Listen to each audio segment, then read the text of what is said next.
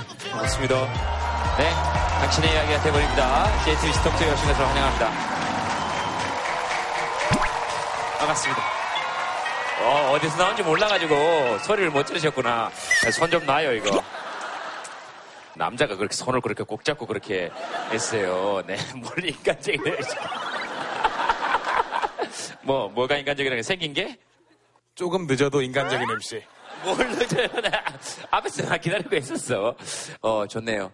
아, 어, 왜요? 시원해요. 아, 내가 화장실 가겠다는 걸 사람들한테 얘기를 했습니까? 아, 그래서 그런 거예요? 아, 참 희한한 사람. 누가 얘기를 한 거예요? 아, 저 죄송합니다. 저희 MC님의 인간적인 문제로 5분만 지연되겠습니다. 죄송합니다. 5분만 기다려주세요. 안내 방송을 한 거예요? 사생활이라고 지켜주지 않는구만. 이런 사람들이 지금. 예, 그랬어요. 네, 막, 딴 거 아니에요. 아, 그래서 그런 거구나. 뭘 자꾸 아래로 훑어요. 그러지 마세요. 뭘 자꾸 아래로 훑어요. 괜찮아요. 사실 이런 얘기를, 어, 아, 아니라니까! 사람들이. 아니에요. 왜 그런 식으로 자꾸 생각을 하세요? 아니라니까. 아, 오줌 넣었어요. 자, 그래서.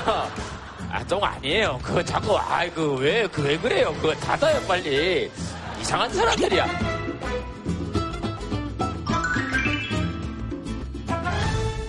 인사를 좀 하고 시작할까요? 아니면 그냥 이대로 편하게 그냥 가실래요? 서로하고 인사 한번 하세요. 안녕하세요. 이렇게 인사 한번 하세요. 네, 네. 인사 한번 하시고.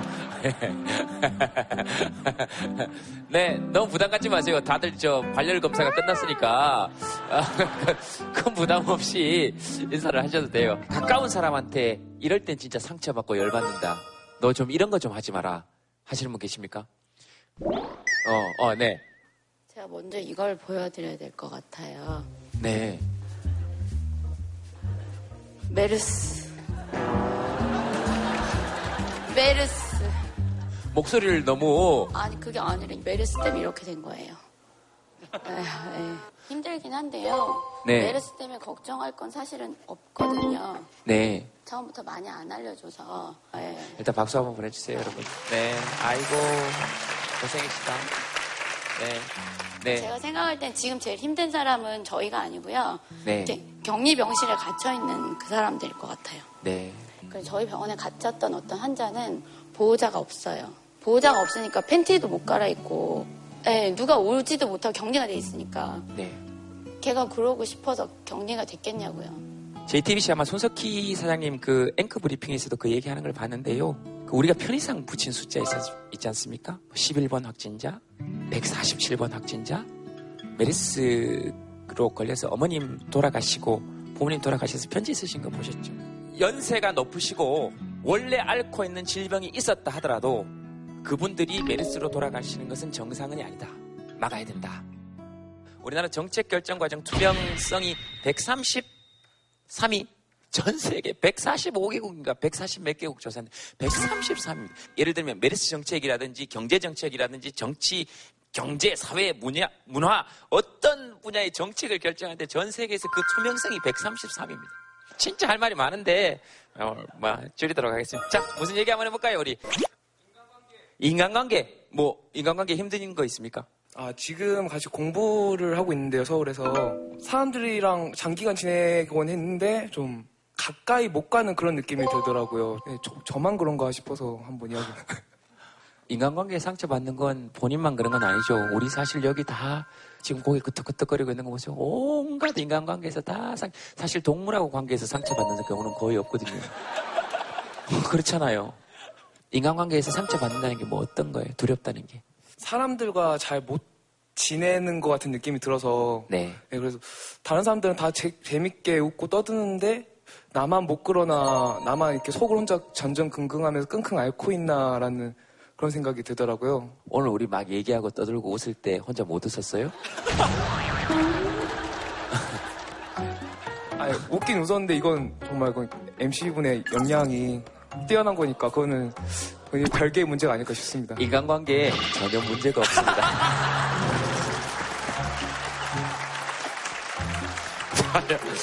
그, 저런 고민 나도 해봤다 하시는 분 혹시 계십니까? 저도 관계 때문에 좀 많이 힘들어하고 있거든요. 네. 그러니까 저는 아내하고 관계가 좀 많이 힘들어하고 있어요. 그러니까 그것도 어 차피 사람이니까 아내하고 관계가 잘 이루어져야지 밖에 가서도 관계가 잘 이루어지는데 글쎄요, 저는 상상 속의 일이라. 네. 결혼한 지 3년 됐어요. 근데 연년생으로 임신을 하다 보니까 관계가 어떤 뭐 몸적으로나 어떤 관계 쪽이 그게 좀 멀어지더라고요. 뭐 쪽으로 모르신지. 아, 제가. 관계가 멋쩍어진다 그러신 건가요? 뭐, 뭐? 몸적으로도 멀어. 몸쪽으로 멀어졌다고요? 뭐 어떤 얘기를 하시는지 좀 구체적으로 그러니까 이제 어 어. 음. 유병재 씨도 와주시고 아, 우리 우리 우리, 우리 프로그램이 이런- 프로그램이에요. 아, 예, 예. 네 몸적이라 그래서 우리가 대화를 하다 보면 뭐 이렇게 욱욱 하는 주제가 있으면 자꾸 딴 쪽으로 피하려 그러잖아요. 제가 무의식적으로 좀 그랬나 봐요. 예, 자, 그래서 얘기를 하더라고요, 저한테. 자기는 원한다. 응? 근데 자, 잠시만요, 죄송합니다. 우리 몇 세 이상 관람갑니까? 15세. 지금 15세? 만으로 15세예요?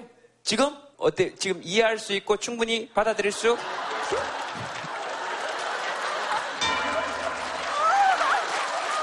그렇게 좋아하는 그런 의미가 아니고 학교에서 이 정도 수준을 그게 막 좋아요 이런 얘기 막 이런 얘기가 아니잖아요. 그다음에 이름이 뭐죠? 성범경입니다.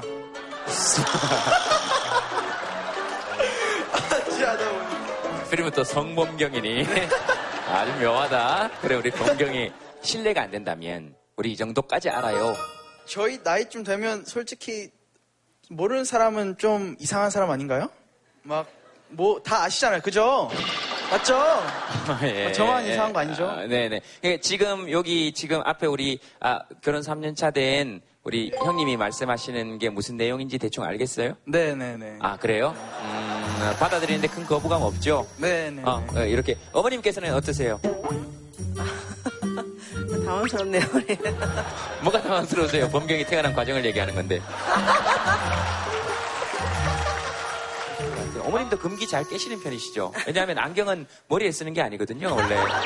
그러니까 금기를 그 정도 깨시는 걸 보면 우리 범경이 이런 얘기 할 때 어머님 느낌은 어떠셨어요? 홍경이가 좀 활발한 편이라서 네. 오늘도 한 건을 할 것 같아가지고 좀 조마조마했는데 손을 또 번쩍 들더라고요. 아, 예, 예. 보면서 되게 좋죠? 그냥 밝고, 어, 그래서 되게 좋은 것 같아요. 왜냐하면 제가 얼마 전에 기사를 보니까 콘돔을 개발해낸 청소년들도 있더라고요. 이렇게 좀 안전한 콘돔들이 있었으면 좋겠다. 뭐 이런 아이디어를 내는 청소년들도 있고, 예, 저는 자꾸만 이렇게 참여시켜야 한다고 생각해요. 뭐, 제, 제 개인적인 성향입니다만. 네. 그래서 너무 가지 마시고, 오늘 범경이 있으니까. 네. 임신한 상태에서는 하기가 힘들고 이러니까 또 다른 걸로 막 풀고 막 이러다 보니까 거리가 더 멀어지는 거예요. 예. 그래서 아내한테 하시고 싶은 얘기가 뭐예요? 사랑한다고. 그냥. 그러니까 사랑하는데 너무 상처 주지 말라고 그럼 그 말을 하고 싶어요. 아, 그래요? 힘들게 결혼했던 부분인데 같은 경상도끼리 만나서 사랑하면서 살자고 좀 이 방송 아마 보고 있으면 음, 고맙다고 그 말 하고 싶어요.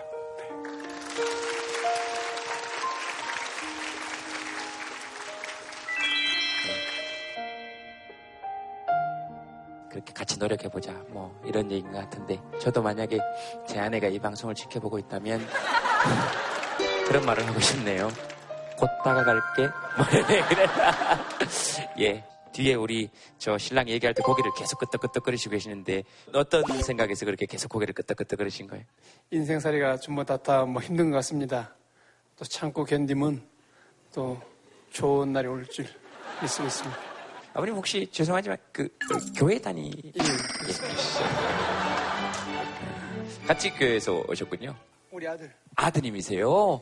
두 분 다 야구를 굉장히 좋아하시는구나. 아, 예, 저는 혹시 최강 삼성 팬입니다. 아, 최강 삼성 팬이세요? 아, 보통 삼성 팬이다 그러시는데 최강 삼성 팬이다 그러시는군요. 아, 저하고는 다르시네요. 저는 라이언즈 팬이거든요. 자, 권사님이신데 교회는 그러면 예, 예배 교회- 시간하고 야구 시간하고 예. 겹치면 어떡합니까? 아, 그때는 혹시 겹칠 수가 없습니다. 어, 야구는 저녁 때 하니까 어, 수요 예배 시간 있지 않습니까? 수요일은 수요 예배 제가 알기로 7시부터인데. 예, 수요일은 교회를 못 가고 있습니다. 왜 그러냐면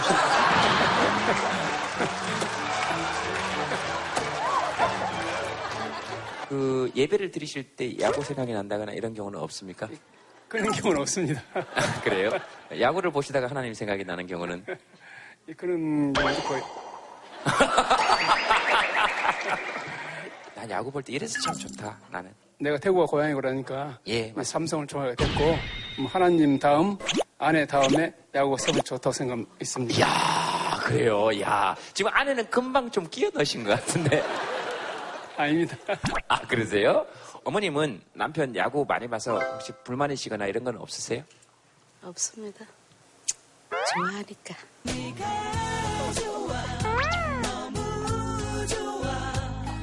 야구를 너무 좋아하니까 그냥 둬야지.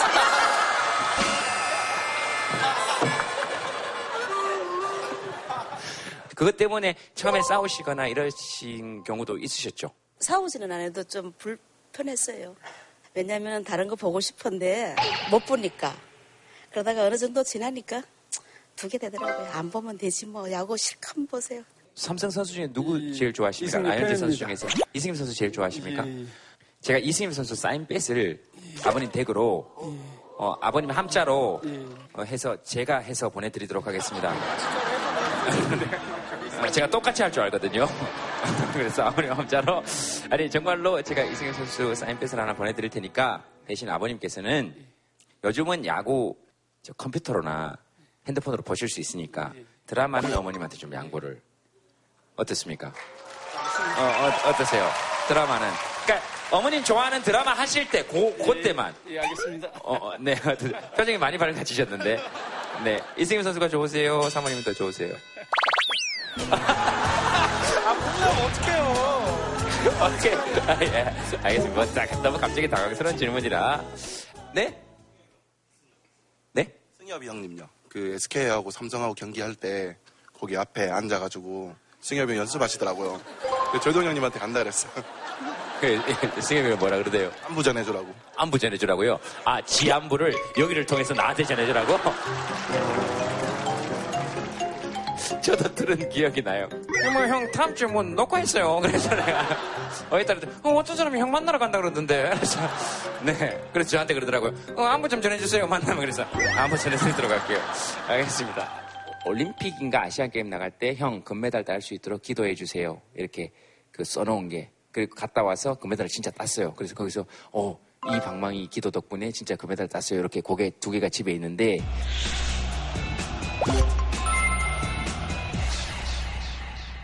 예전에 일밤인가 할 때 있잖아요. 감정위원이 와가지고 그걸 감정을 했어요. 얼마 정도 나갈 것인가. 감정을 했는데 그분이 뭐라 그랬냐면 그 그때 3점 못 넣친 방망이 올림픽 방망이가 하는 정도의 가치가 있고 그다음에 이걸 김재동 씨가 받아서 가지고 있고 김재동 씨에게 준 그 의미가 이- 이- 이름이 적혀 있기 때문에 최소한 그것까지 합치면 그 정도의 가격이 된다. 근데 한 가지 아쉬운 것은 이게 유재석이나 강호동에게 준 거였다면 훨씬 더 가격이 높았을 것이다.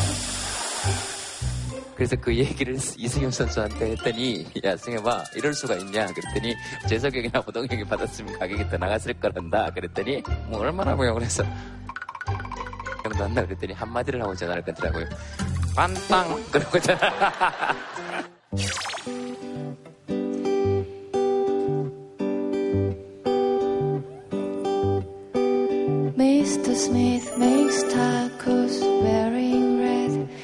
꺼져 있는 여자친구의 핸드폰입니다. 치안의 이유도 있고 연락이 안 되면 지금 뭘 하고 있는지도 모르고 괜스레 더 많이 걱정되는 것 같습니다. 어렸을 때는 좀 놀이기구를 못 탔었어요.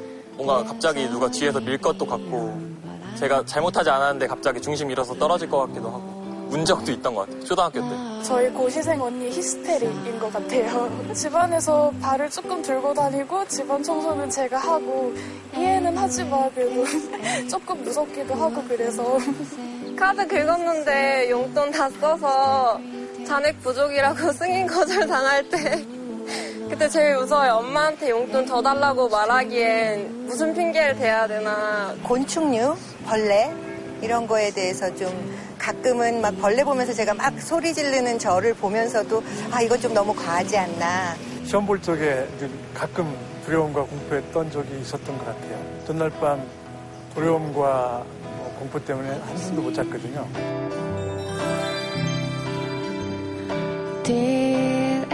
우리 패널 분들 모시도록 하겠습니다. 네, 박수로 환영해 주시기 바랍니다. 네, 어서 오십시오.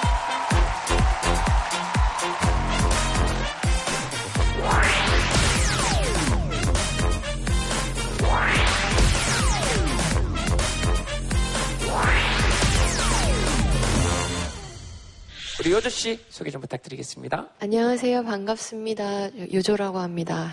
네, 반갑습니다. 아, 네. 네, 에, 그리고 에릭 씨. 아, 안녕하세요. 에릭입니다. 요조 씨 기타 세션으로 왔어요.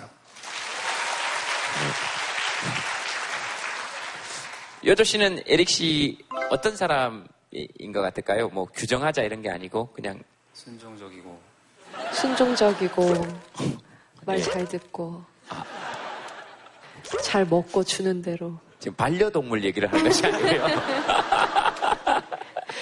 그래서 저 얘기하면서 그냥 뭐 농담삼아 반려동물이라 그랬지만 제가 그 페이스북 페이지를 하나 만들었는데 거기 뭐 이렇게 나오더라고요. 당신의 직업 뭐 어떻게 해드릴까요? 그래서 뭐 연예인도 있고 뭐 운동선수 뭐 이렇게 있는데 거기 반려동물이 있더라고요. 그래서 저는 반려동물로 해놨거든요.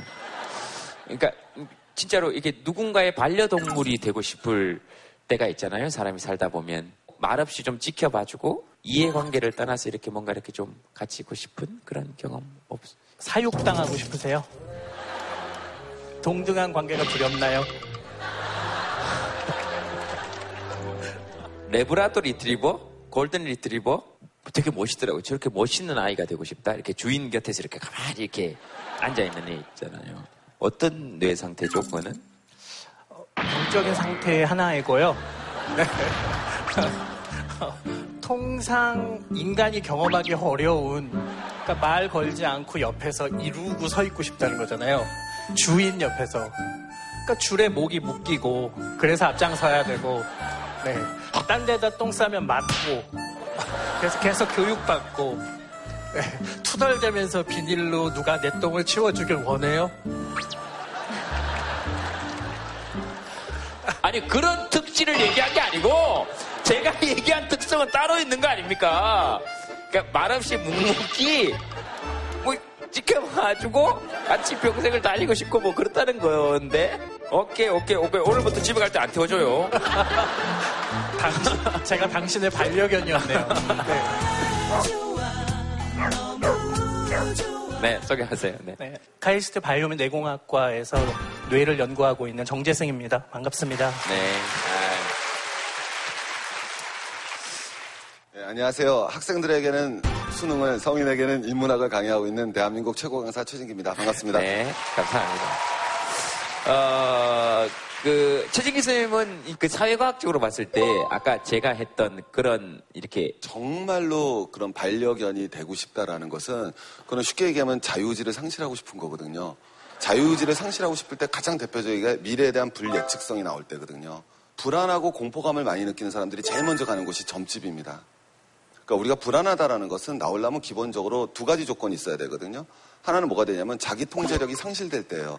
내가 어떤 대상을 통제할 수 없을 거라는 그 불안감. 그 다음에 두 번째는 불확정성이거든요. 불확정성하고 위험은 다른 거예요. 우리 메르스 위험이라고 그래요. 메르스 공포라고 그래요. 메르스 공포라고 그러죠. 그 이유가 있는 거예요. 왜냐하면 이건 컨트롤 될 수가 없는 거거든요. 우리가 제일 불안하고 공포감을 느끼는 건 되게 쉽습니다. 눈을 감고요. 한 20m만 걸어보세요. 가다 더 못 걸어요. 아무리 안전한 곳이라도 걷질 못해요.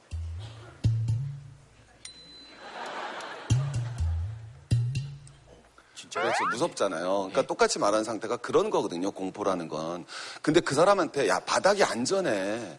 너가 생각하는 것만큼 위험하지 않아라고 말한다는 거는 굉장히 웃긴 일이죠, 사실은. 예, 우리가 메르스의 초기 대응에 실패했다고 말했을 때 가장 먼저 시되는 게 메르스를 갖다가 우리가 위험으로 취급했다라는 거예요. 메르스가 위험한지 안 한지 사실 저는 모르겠거든요.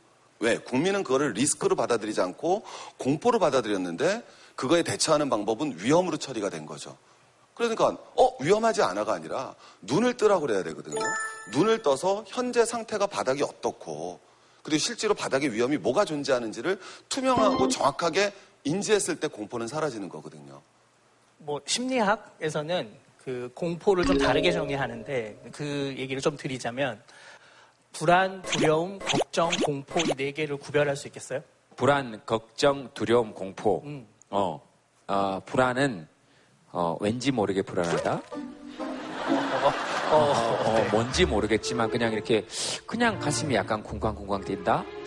두려움도 왠지 모르지만 두려운데. 어? 그러니까 구분이 잘 안 돼. 공포는 그러니까 이게 약간 단계별로 공포가 제일 상위에 있는 것 같아요. 공포는 꼼짝 못하는 거 있잖아요. 이렇게 압도당한 상태. 그러니까 저는 쥐를 너무 무서워하거든요. 쥐. 쥐를 이렇게 보면 꼼짝을 못합니다. 이렇게. 뭐, 그 혹시 쥐를 이기고 싶어서 개가 되고 싶은 거 아니셨어요? 근데 어쨌든 뭔 얘기를 하다가 저는 이런 얘기를 들을 때 공포스러워요. 그리고 불안합니다. 네. 그리고 이 사람과의 관계가 지속될 수 있을까 걱정이 되기도 하고요. 어, 그래서 헤어지면 어떻게 되지 이렇게 두려우기도 하고 그렇습니다. 그 네 가지 중에 이제 제일 기본적인 감정이 불안과 두려움인데, 네. 예, 어, 불안은 아주 구체적인 위험이 내 앞에 없을 때, 그렇지만 그것이 올 것 같아서 내가 느끼는 부정적인 감정을 우리가 불안이라고 부르고요. 그래서 불안할 때 우린 뭘 하느냐? 그게 오면 어떤 일이 벌어질까를 머릿속에서 어, 상상하고 시뮬레이션을 해요. 그 과정을 걱정이라고 불러요. 실제로 위험이 내 앞에 닥쳤을 때 내가 느끼는 게 두려움이고요. 그 두려움 중에서 내 생명을 위협하고 내가, 내가 가장 소중한 걸 잃을 수도 있을 것만큼의 위협일 때 내가 느끼는 부정적인 감정을 공포라고 부릅니다. 네, 게스트 한번 모시겠습니다. 어서 오세요. 네, 네,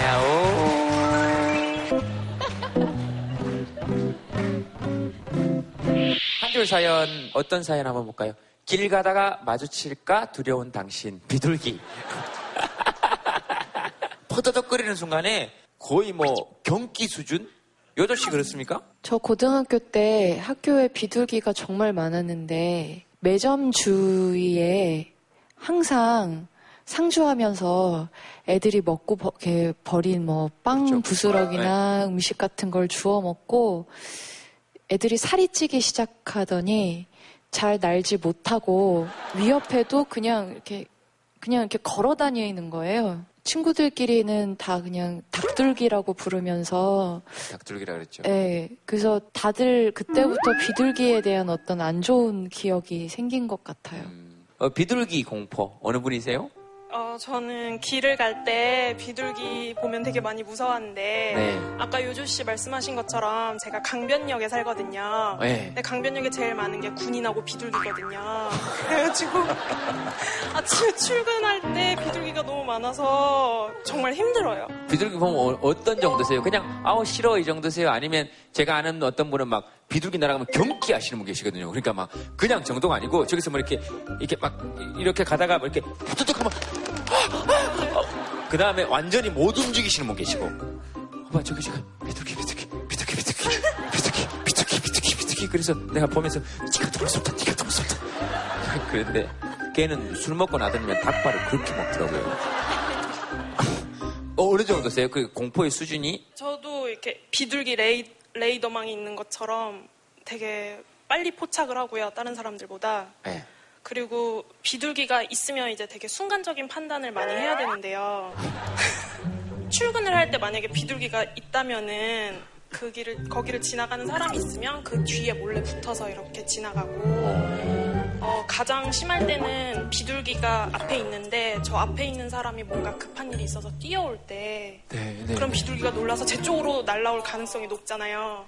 그러면 그 거리랑 속도를 이제 머릿속으로 생각을 해서 내가 뒤로 뛰어야 하는가 아니면 차라리 용기를 내서 내가 먼저 비둘기를 향해 달려서 비둘기가 저쪽으로 날아가게 만들어야 하는가 거의 비둘기 때문에 반물리학자가 되셨네요. 그렇죠? 뭐, 어? 관성의 법칙, 뭐, 가속도까지 다 생각하시고. 오늘 올 때도 여기 학교 앞에 비둘기 한 마리 있어가지고 예. 엄마한테 가서 좀 퇴치하고 오라고 왜 그런 건지 생각해 보셨어요? 아, 저도 처음에는 원인을 잘 몰랐는데 네. 예전에 인터넷으로 보다 보니까 조류 공포증의 원인 이런 글을 봤었어요. 네, 네, 네. 근데 거기 보니까 미국에서 많은 사람들이 그 영화를 보고 네. 그렇게 됐다고 했는데 저도 어릴 때 영화 네. 채널에서 히치콕의 새를 봤거든요.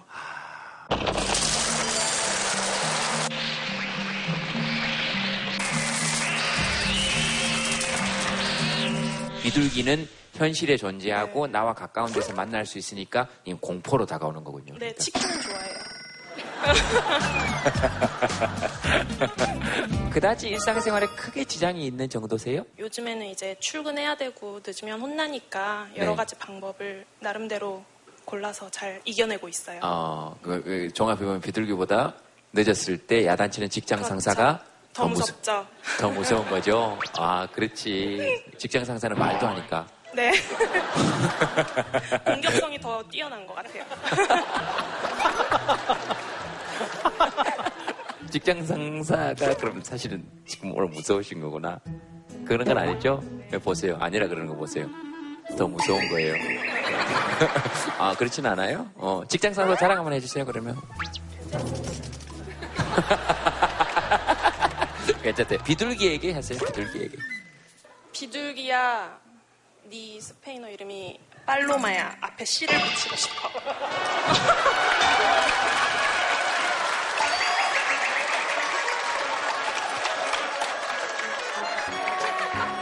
오늘 너에게 정말 미안해. 이해할 수 있지? 어, 아, 지금 스페인어 교육 시간이에요. 어, 스페인어를 함께 배우는 시간. 어, 우리 다 같이 해볼까요? 비둘기가 이름이 뭐라고요? 스페인어로? 말로마. 그렇죠. 말로마. 그렇죠. 누가 장난친다고 제가 아주 어렸을 때 쥐를 방 안에 넣어놓고 제가 쥐 싫어하는 거 아니까 잠궈 버렸어요, 문을. 동네 형이, 청년 형이 제가 다섯 살인가 그랬는데, 근데 이 형이 잊어먹고 논에 물을 데려갔네? 그래서 여섯 시간인가 같이 했었어요.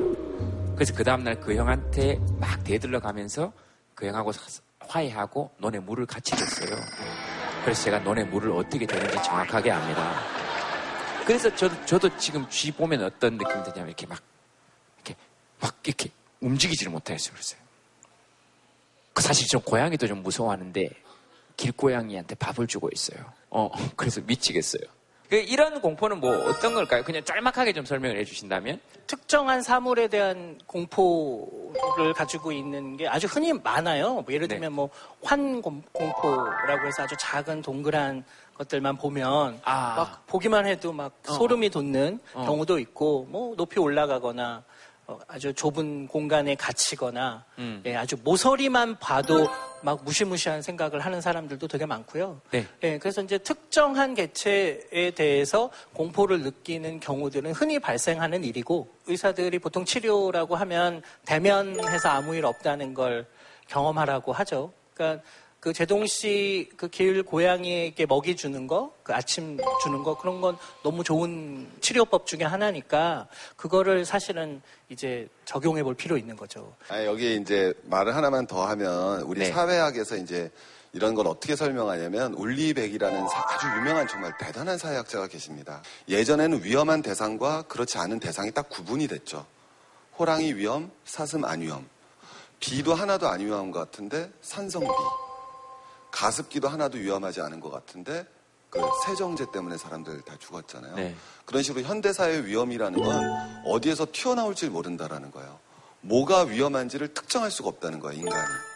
그래갖고 최근 현대사회에서 들어오면서 나오는 병 중에 가장 특이한 게 바로 아까처럼 사실 비둘기가 우리를 공격할 수는 없죠. 우린 그걸 잘 아는데 그거에 대한 위험도를 굉장히 크게 느끼는 거예요. 엄마는 비둘기 안 무서우세요? 저는 안 무서워합니다. 어, 네. 딸이 비둘기 무서워하는 거 보면 어떠세요, 어머님은? 사실은 조금 이해가 안 가요. 어머님은 동물- 혹시 그런 거 없으세요? 저는 없는데요. 저는 오히려 사람이 무섭습니다. 사람들이 이렇게 지금 가만히 있는 건 공감이 돼서. 특히 어두운 길에서 혼자 걸어갈 때. 네, 음, 그때가 제일 무서운 것 같아요, 저는. 맞아요. 그쵸. 특히 여자분이. 덩치가 큰 남자분일 때.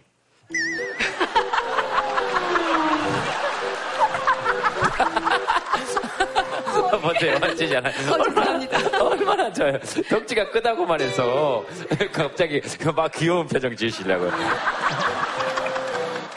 길거리에 이렇게 어두운 길을 걷고 있을 때 만약에 누가 이렇게 잘못된 일을 하려고 그래서 소리 지를 때 그 창가에 불들만 켜져도 어, 그 사람이 도망간답니다. 거의. 그러니까 직접적으로 나와서 무슨 일이야 하고 같이 싸우지 않아도 지켜보고 있다.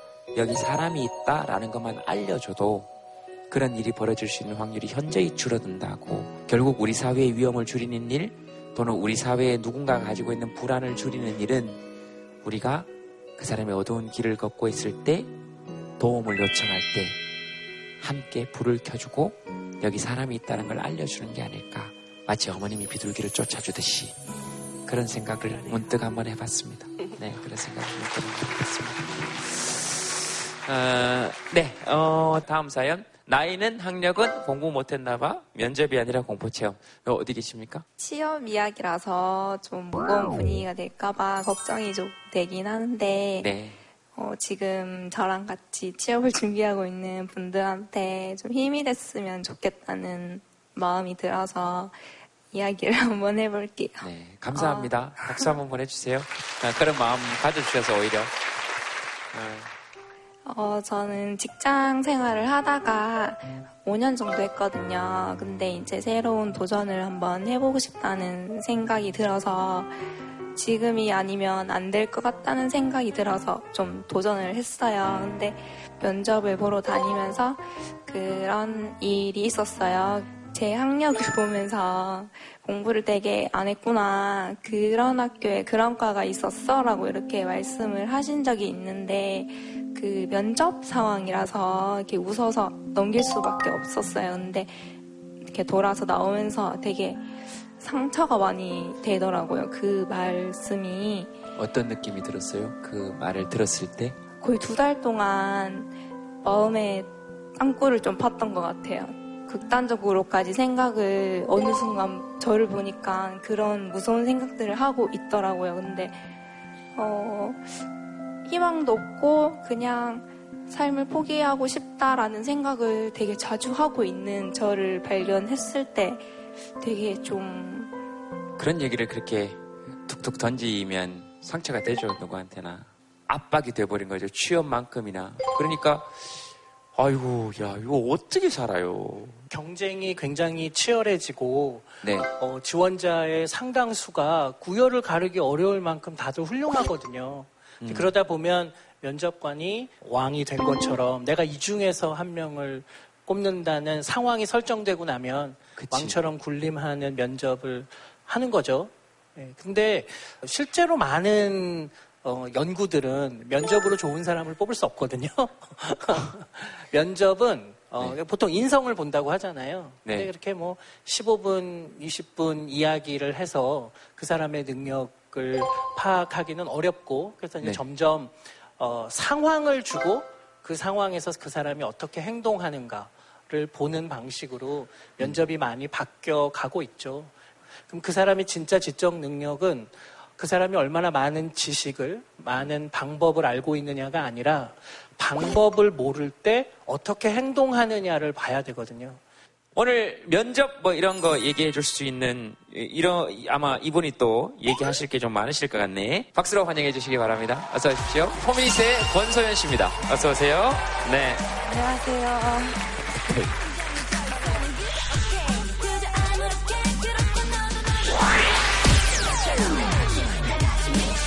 안녕하세요. 저는 포미닛으로 활동하고 있는 포미닛의 막내 권소현이라고 합니다. 반갑습니다. 네. 아, 네. 오. 소연 씨는 그 오디션 보고 들어갔어요? 네, 저도 오디션을 보고 이제 회사에 들어갔죠. 아까 면접하는데 아, 넌 공부 안 했구나. 뭐 그 학교에도 그런 과가 있었냐? 이래서 되게 상처가 좀 됐다고 됐었다고. 소연 씨는 혹시 뭐 그런 경험 있었어요? 일단 오디션을 보거나 그러면 이제 노래나 춤을 하고 나면 넌 이거 못하는데? 넌 이거 잘 못하는 것 같아. 라고 되게 상처되는 말을 많이 하는데 오히려 그게 좀 원동력이 되는 것 같아요. 아, 그러니까 내가 여기 오디션 보러 왔지 못해서 배우려고 좀 이런 생각으로 오디션을 좀 임했던 것 같아요.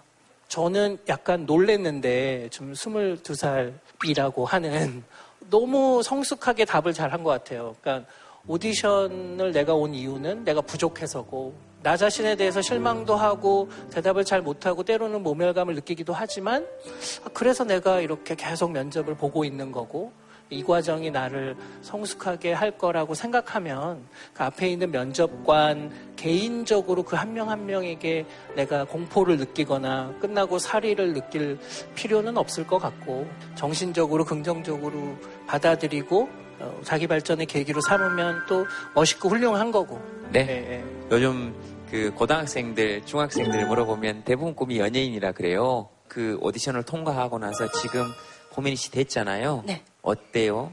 그때보다 오히려 더 많이 무섭고 불안한 것 같아요. 왜냐면 그때의 생각은 데뷔하면 모든 게 이게 끝! 이럴, 이렇게 딱 될 줄 알았는데 막상 새로운 시작이더라고요. 그런 부분에 대해서 되게 어, 저분은 잊지 않으려고 계속 지금 사진을 찍으시는 거니까. 아, 감사합니다. 네. 소연 씨, 뭐, 계속 사진 찍으시는데, 소연 씨한테 꼭 물어보고 싶은 거 뭐 있으세요? 군대에 있을 때 되게 TV에서 많이 봐가지고 반가워가지고 사진 찍었습니다. 군대 때 생각이 났어요? 예, 예.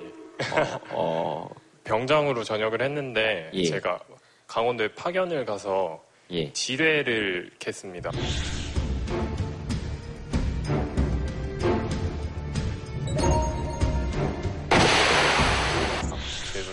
좀 되게 힘들어 했었는데 되게 보고서 사회에 대한 갈망을 느끼고 네.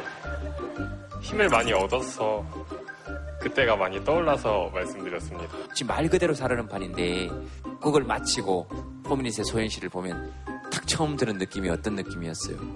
안 다치고 부사에 가서 이제 빨리 봐야지 그런 거. 국방의 일조를 하고 계시는 거예요. 근데 면접을 조금만 더 인간적으로 보면 안 될까요? 기업 입장에서 사실 저는 면접을 보거든요. 근데 면접이 우리 선생님 말대로 많은 결과에 따르면 큰 의미가 없다는 게 나오는데 다만 하나를 말씀드리면 면접에서 저는 딱 하나는 봐요. 뭘 보냐면 자기가 이 사람이 토익이 몇 점인지 토플이 몇 점인지는 정말 중요하지 않아요. 우리 회사에서 쓸 일이 없어요. 근데 단 하나 우리 회사를 얼마나 아는 사람인지는 알 수 있어요. 그런데 제가 이제 예를 들면 인강업계에 있- 인터넷 강의 강의하잖아요. 수능에서 그 회사를 들어왔는데 그 회사의 제일 유명한 인강 선생이 누군지 모르는 고 온 학생들이 면접 보시고 온 분들이 너무 많아요. 누구예요? 제일 유명한 인터넷 강사? 그거는 사실 웬만한 웬만한 학생들이나 다 아는데 그건 정말 말이 안 되는 거죠. 그리고 두 번째는 면접을 보실 때 여러분들이 제일 싫어하는 면접은 유형이 딱 세 가지. 설문조사하면 다 나오죠. 하나는 굉장히 공격적인 거. 그 다음에 사실은 이거보다 더 싫어하는 게 사생활. 그리고 세 번째 나오는 게 옆에 있는 애랑 비교하는 거. 이게 제일 싫어하는 거거든요, 면접에서. 근데 이 사람들이 틀림없이 나를 공격할 거예요. 면접에서도 보는 게 순간 대처 능력 보는 거거든요. 그러니까 압박 면접이 뭐 사실 좋은 면접은 아닐지 몰라도 좋은 면접 아니죠. 근데 우리가 이렇게 얘기해도 또 어쨌든 압박 명전장에 또 가셔야 될 거 아니에요, 여러분들. 제가 한 가지 생각이 드는 것은 약까지 먹어가면서 옷 구하고 면접 준비하는데 100만 원 이상씩 든다 그러거든요, 지금. 그 작은 돈 아니잖아요. 그, 그렇게까지 와버린 것에 대한 근본 원인을 좀 해봐야 되지 않을까? 이 취업이 어려워진 상황에 대해서는 누구라도 좀 함께 얘기를 해봐야 되지 않을까? 아, 그런 생각은 드는 거죠.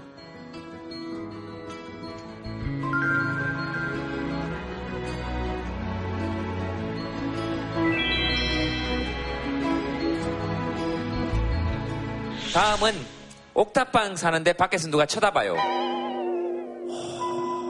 그럴, 그럴 수 어, 충분히 충분히 그럴 수 있죠. 자꾸 이렇게 우리 집 3층인데 유리창에 누가 노크하는 것 같을 때 이런 얘기 싫어하죠. 저도 혼자 사니까 이런 얘기 엄청 싫어합니다. 무서운 얘기 이런 거 진짜 싫어요. 밤에만 생각이 나니까. 그래서 저는 공포 영화 잘 안 보거든요. 그럼 또 무서워가지고 불 켜기 전에 소리 지르면서 막 어이 어이 어이 막 이렇게 어이! 혹시라도 뭐 누가 누가 있으면 소리라도 내라고 어이! 막. 전 저만 그런 줄 알았더니 김준현 씨도 그런 얘기를 한번 하더라고요. 자기 친구 중에는 그런 사람도 있대요. 방문 열면서 나 싸움 잘한다. 그러면서 에릭 씨는 공포 영화 이런 거 잘 보죠? 전혀 못 봅니다. 왜 공포 영화를 보는 걸까요? 그러니까 우리는 왜 공포 영화를 보지? 수진 씨는 공포 영화 잘 안 보죠? 안 봐요. 안 봐요. 어, 그 얘기도 좀 보세요. 공포 영화. 저도 거의 아, 뭐 저도 공포 영화 보신다 하시는 분만 스케치북 한번 들어보실래요? 공포 영화 나 본다. 네. 어, 어머, 어머, 어머, 어머, 어머, 어머, 어머. 난 안 본다 하시는 분 손 한번 들어보세요. 압도적이네. 그러면 바이킹이나 롤러코스터를 타는 건요? 그건 어떠세요? 저번에 어떨까요? 한번 최 선생님이 그런 얘기 하신 것 같아요. 바이킹이나 롤러코스터를 타는 게 네. 통제 가능한 불안은 즐긴다고. 우리가 공포를 즐기는 것, 매운맛 먹는 거. 네, 원래 인간이 매운맛 못 먹잖아요. 근데 매운맛을 먹는 게 이건 안전하다는 확신이 있기 때문에 그 안전한 공포 그걸 즐기려고 하는 거예요. 더 매우면 내가 안 먹으면 되니까. 이제 그래서 그거는 계속 롤러코스터라는 게 타보면은 계속 더 높이 올라가고 싶잖아요. 네. 그래서 공포 영화도 보면은 점점 더 강도 높은 공포 영화를 추구하게 되죠. 매운맛도 똑같이 점점 더 매운맛을 추구하듯이. 테마파크 놀이동산은 진짜 그 뉴턴의 역학을 로 그주- 그대로 축조해 놓은 모더니즘 세상이에요. 모든 게 정교하게 돌아가는 그 안에서 나는 정말 말씀하신 대로 안전한 공포를 느끼는 거죠. 공포 영화도 마찬가지죠. 어, 실제로 위험에 처한 사람은 주인공이고 나는 그것을 객관적으로 바라보나 굉장히 동일시하면서 어두운 방에서 바로 옆에서 목격하고 있는 상황인데 이거는 결국은 해피엔딩으로 끝나는 거잖아요. 롤러코스터도 그렇고 공포 영화도 그렇고 그 위험이 실제로 실현되지 않고 예, 사라지면서 내가 엄청난 안도감과 기쁨을 느끼는데 그 기쁨을 간접적으로 만끽하는 거죠. 예. 음, 어디 계세요? 옥탑방 사는데 밖에서 누가 쳐다봐요. 저 누구예요? 어디 계세요? 옥탑방 사는데 밖에서 누가 쳐다봐요. 저 누구예요?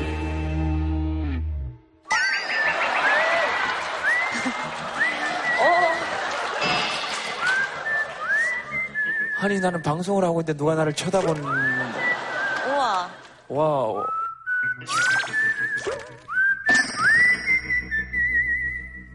아 저렇게 보입니까 화면에?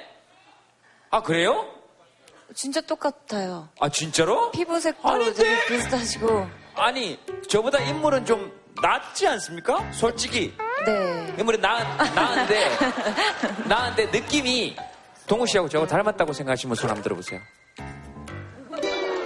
자 손 내리세요 와우 그런 얘기 많이 듣습니까? 네. 누구한테 들어요? 어렸을 때 아, 20대 초반부터 시작된 것 같아요. 20대 초반부터 시작된 것 같다고 네. 무슨 질병 얘기하듯이 뭐가 확산됐다는 듯이 그렇게 얘기하지 마시고요 20대 초반부터 시작이 됐다니요 그게 무슨 말씀이세요? 네. 네. 어, 제동 형님이 원래 잘 안 나오시다가 그 방송계 화면 수면 위로 올라올 때부터 저도 닮았다는 소리를 못 들어봤는데 그때부터 예. 제가 잘 안 나왔다가 수면 위로 올라올 때가 있었어요. 네, 사람들도 모르게 내가 물에 빠졌을 때가 있었나? 인터넷 같은 데 봐도 저 닮았다는 건 좋은 얘기는 아니더라고요. 20대 초반에는 그때는 좀 외모에 관심이 많은 나이잖아요. 그래서 뭐 동성한테 들으면 나한테 도전하는 건가 그런 생각도 들고 나 싸울 의향이 있는 저 큰데 마음이 없는 친구구나. 근데 제동 형님은 어, 스타일도 많이 좋아지시고 더 멋져지셨어요. 혹시 스타일리스트를 경력직으로 바꾸셨나? 스타일리스트 분을 경력직으로 바꾼 게 아니고 스타일리스트 분이 경력이 쌓여가고 있는 겁니다. 얘는 지금 다른 쪽의 스타일리스트 일도 하고 있는데 아주 실력을 인정받고 있어요. 왜냐하면 아주 척박한 환경에서 모든 스타일리스트가 도전해보고 싶은 분야 대상 어, 모든 성형외과 의사가 정복하고 싶은 대상 걔가 막내 때 했던 얘기가 기억이 납니다. 내 제 분장을 해주면서 어, 뭐왜 오늘 기분이 왜 이래 힘들었어요? 뭐가 힘든데 일이 보람이 있어야 되는 거잖아요. 오늘, 오늘 여기 있는데 어디 있을 건데 승미야 승미야 어딨니? 걔는 그 되게 유명한 아이입니다. 어, 제가 콘서트 때 맨날 얘기해서 제가 무슨 일이 있을 때 네, 싸운 사람 집 앞에 가서 똥 싸준다 그래가지고 오빠한테 그랬다고요? 뭐 어떡할 건데 그 집 앞에 가서 제가 똥을 쌀 겁니다. 그래서 그 이- 이야기가 인터넷에 퍼져가지고 저한테 와가지고 오빠 때문에 지금 국민 똥녀 됐잖아요. 옥탑방에서 누가 쳐다봅니까? 아, 제가 독립을 한 지 이제 두 달 정도 됐는데요. 네. 그러니까 아파트만 살다가 주택을 처음 이사했는데 생각보다 주변에 집들이 너무 가깝게 다 있더라고요. 그런 것도 있고 뭐 영화 숨바꼭질처럼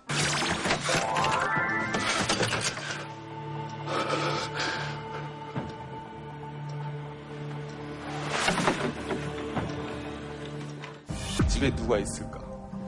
어 진짜로 아니 실제로 그런 생각이 들 수 있죠. 저도 가끔 그런 생각이 드는데 들어가면 하는 행동이 통아저씨 정도 사이즈로 들어갈 수 있는 사람이 숨을 수 있는 공간을 다 한번 봐봐요. 침대 밑이나 옷장이나 싱크대 혹시라도 그러니까 우리도 누구나 공포를 감지하고 위험을 감지한 후손들이 살아남은 거잖아요.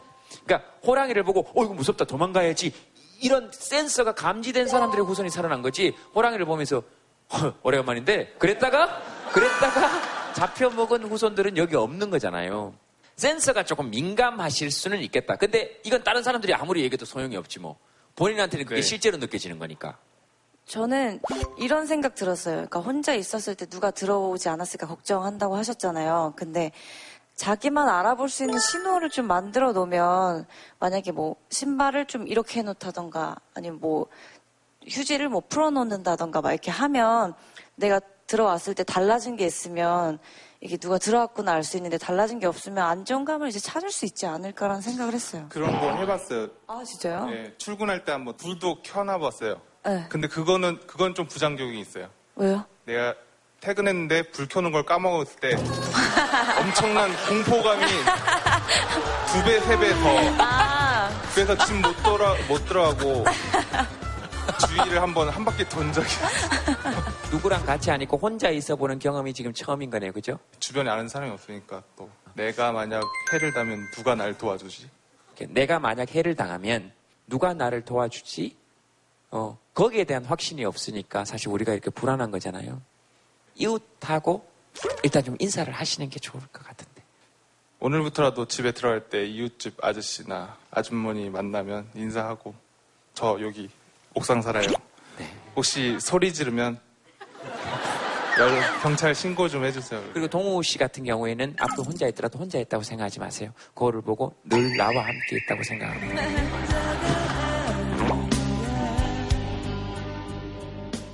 오늘 그냥 문득 제가 이거 적어보고 싶네. 나는 이럴 때 그 무엇도 두렵지 않다. 아니면 나는 이 사람과 있을 때 그 무엇도 두렵지 않다.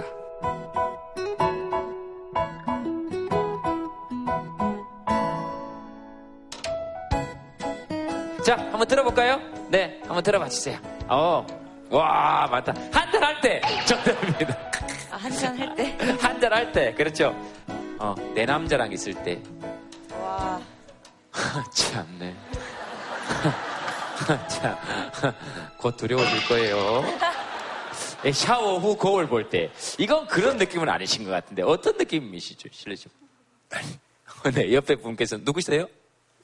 결혼했어요. 아내 되시는 분이 옆에서 혼잣말로 그러셨어요. 미쳤나봐, 이 양반이. 어떤 의미예요? 아, 듣고 보면 이해가 될 수 있잖아요. 아니 가끔 샤워 딱 끝나고 거울 봤을 때 어, 되게 괜찮게 생기, 생겼다고 느껴질 때가 있, 거든요 진짜 진짜 괜찮아서가 아니고 물기 이렇게 하고 나서 남자들 괜히 거울 앞에서 이렇게 좀 이렇게 포즈도 좀 잡아보고 이럴 때 있잖아요 어, 알죠, 알죠. 예, 예. 제가 자꾸 웃은 거는 이 남자분은 충분히 이해가 되는데 옆에 분- 옆에서 여자분께서 어 왜 이래? 어 하지 마. 라고 그러셨어. 왜 왜요? 왜? 아, 죄송해요. 뭐가요? 여기 같이 오자고 했어요.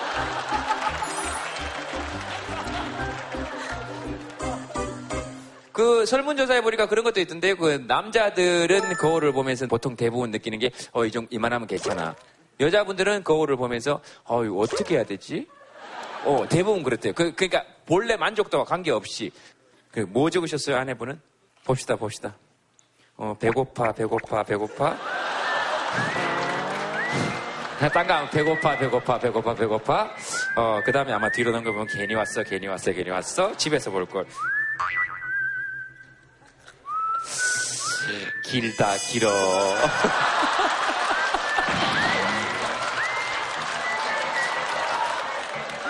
대박 공감하신 거 아니에요? 아 가셔도 돼요. 아, 집에서 보는 것보다 물론 길죠. 저희들이 한 4시간 하니까. 그러니까 혼자 계속 적어요. 길다, 길어. 어, 소등. 아홉수 길다. 혼자의 경험. 비버. 아, 정재승 교수님. 숨바꼭질, 김제동, 담배, 고양이, 쥐, 파출소 위치, 직업 때문에 배고파, 인터뷰 3개, 안녕하세요. 국민 똥녀. 우리 걸 지금 프로그램 하려는 건 내내 그 왜 공부할 때 왜 공부하기 싫은 학생들 왜 수업 언제 끝나나 그러고 선생님 말씀 계속 적는 거 있잖아요. 그거 좀 다 적은 거예요. 보니까 배고파 배고파 배고파 공부 공부 공부 윤열 윤열 윤열 그 다음에 봅시다. 아 진짜 웃긴다 동네. 어. 두려울 게 없다 퇴근하고 싶다.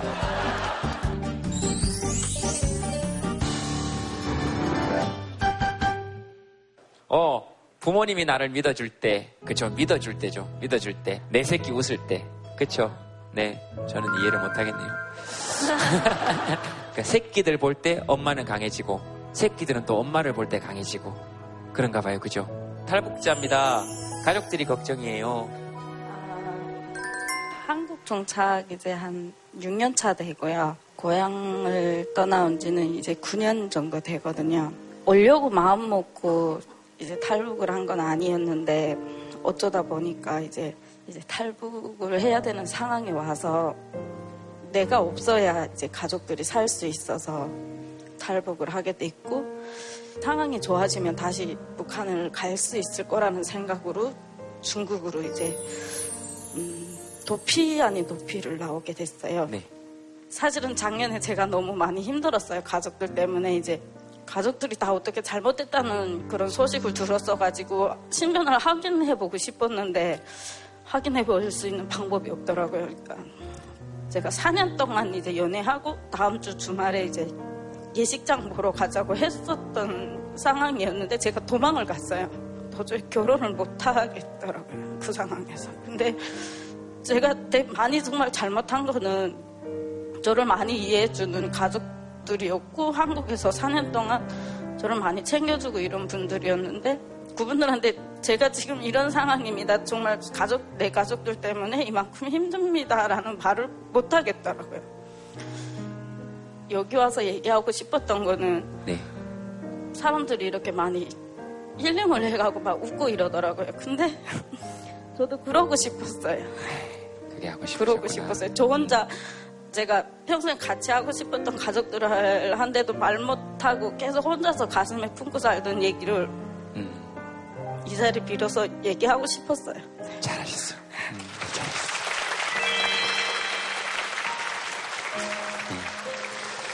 네. 그러니까 이제 이런 분위기가 그리우신 거죠. 누가 얘기를 하고 또 들어주고 뭐 듣고 뭐 가족도 그립고 사실 대한민국 에 대해서 우리가 여러 가지 얘기를 하, 고 있긴 하지만 사실 대한민국이 살기 좋은 나라인 것만은 틀림이 없습니다. 아, 그, 그래서 우리나라니까 조금 더 나아지는 방향을 생각해 보자 하는 것이고 이렇게 점점 점점 더 조금씩 이웃이 돼가고 하면 이런 불안 같은 것들 조금 함께 해소해 나갈 수 있지 않을까. 그리고 또 용기를 내서 이야기해 주셔서 어, 되게 고맙습니다. 어머니, 뭐 계속 옆에서 우시네? 왜 그렇게 우세요? 내 새끼가 마음 아파하니까 그렇지. 덜 아파했으면 좋겠어.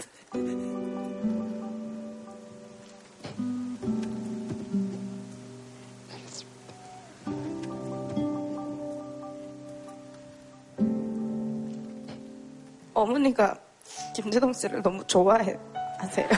그래가지고 제가 사실은 신청하게 된 계기가 저도 많이 좋아하지만 어머니가 이런 경험이 한 번도 없어서 좋은 추억을 만들어 드리고 싶어서 사실은 했는데 제 사연이 워낙에 이런 사연이라서 오늘 고민 많이 했어요. 안 올까 이런 생각을 많이 했거든요. 근데 오빠가 그래도 어머니 모시고 추억 한번 만들어 보기 갔다 오라고 그래서 용기 내서 왔습니다. 잘하셨습니다. 잘하셨습니다. 네, 제가 좋은 이유 세 가지만 좀 길게 좀 말씀해 주실래요? 실제로 보니까 너무 고맙습니다. 보통 실제로 보니까 너무 다음에 나오는 문장이 있는데, 아, 그거하고는 조금 다른데? 보통 여기서는 실제로 보니까 너무 괜찮습니다, 뭐 이런 건데, 고맙습니다로 마무리되기는. 알았어요, 어머니. 알았어요. 얘기를 이렇게 하시다 보면, 마지막에 이렇게 본인들 스스로가 정리가 되셔서 웃으시고 그러셨어요? 네, 그게 제일 좋습니다. 혹시라도 무슨 일이 생기면 저희들이 외면하지 않고 꼭 불 켜겠습니다. 네, 그런 의미에서 여러분 박수 한번 보내주시기 감사합니다. 사실 되게 뭉클했는데 사선을 넘고 가장 소중한 걸 잃을 수도 있다는 공포를 경험하신 분 같아요. 근데 우리가 탈북자 이야기를 많이 듣지만 그들의 이야기를 들어주고 옆에 손을 잡아주고 그들이 느꼈을 공포를 함께 하려고 노력했나. 만약 그러지 않았다면 우리도 못지않게 무서운 사회에 사실 살고 있는 거죠. 예, 그런 면에서 보면은, 어, 저분은 너무 좋은 어머니를 만나서, 가족을 만나서 지금 한국 사회에서 잘 적응해 살고 계시지만 우리 모두가 탈북자의 손을 잡아주는 그런 사회가 됐으면 좋겠습니다. 그래서 마지막으로 하나만 더 말씀드리면 공포는 생명이거든요. 근데 우린 인간이라 사회적 생명을 박탈당할 것 같을 때가 가장 고통스러운 거예요. 학생이 있잖아요. 학생은 성적이 떨어질까봐 무서워하지만 왕따 당할 때가 더 무서운 거예요. 가만히 생각해 보면 우리 남성도 딱 같은 게 언제 제일 무섭냐면은 회사에서 잘릴 것도 무섭지만 집에 돌아갔을 때 가정과 아내와 집안에서 나를 받아들이지 않을 때가 더 무서운 거예요. 그래서 거꾸로 절대 공포를 안 느끼는 공간이 있어요, 인간이. 가정이죠. 거기는 항상 함께 있거든요. 그리고 거기서는 내가 배제되지 않을 거란 생각을 하는 거예요. 그래서 거꾸로 가정에서도 배제될 때 가장 큰 고통을 느끼는 거예요. 제가 저 하나원 제가 가서 강의를 했었거든요. 가서 만나서 보시면 제일 두려워하는 게 한국 사회에 와서 박 시장까지 말처럼 사회적 생명을 상실할까봐 집단에 속하지 못하고 배제될까봐를 제일 두려워하세요. 그래서 저도 오늘 다시 한번 뭔가 좀 해봐야겠, 뭐, 하여튼 뭐, 마음이라도 다시 잡아야겠다고 생각해 봅니다. 네. 저 사실 그쪽이 아니라 이쪽이다. 그러니까 이성애자이신 거죠. 15년 전 그 남자의 프로포즈. 제가 지금 저걸 쓴 게 가장 큰 실수인 것 같네요.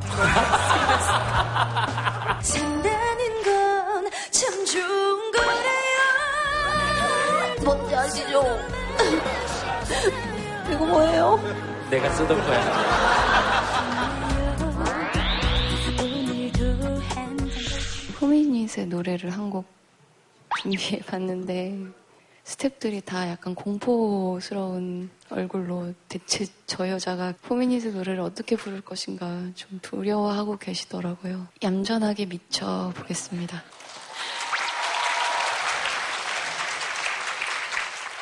대체 저 여자가 포미닛의 노래를 어떻게 부를 것인가 좀 두려워하고 계시더라고요. 얌전하게 미쳐 보겠습니다.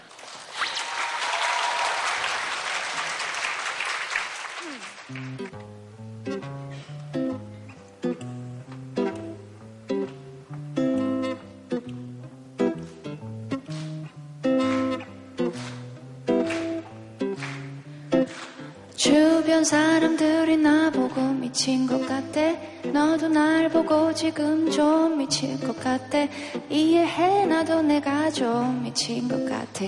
난 좀 미친 것처럼 리듬에 맞춰 춤도 춰. 한 번 떴다 하면 여기저기 난리나. 이 밤이 다 가도록 우리 모두 난리나. 답은 정해져 있어 넌 그저 오케이. 그저 아무렇게 그렇게 너도 나도 난리나 더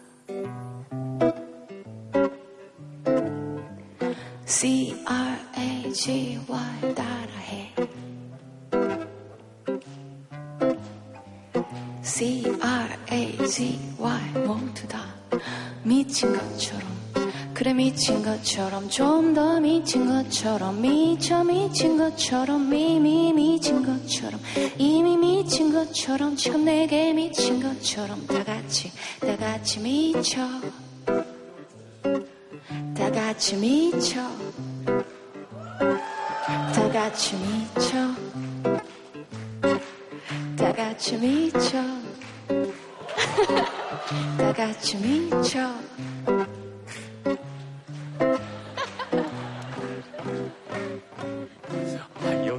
가능해 이 음악에도?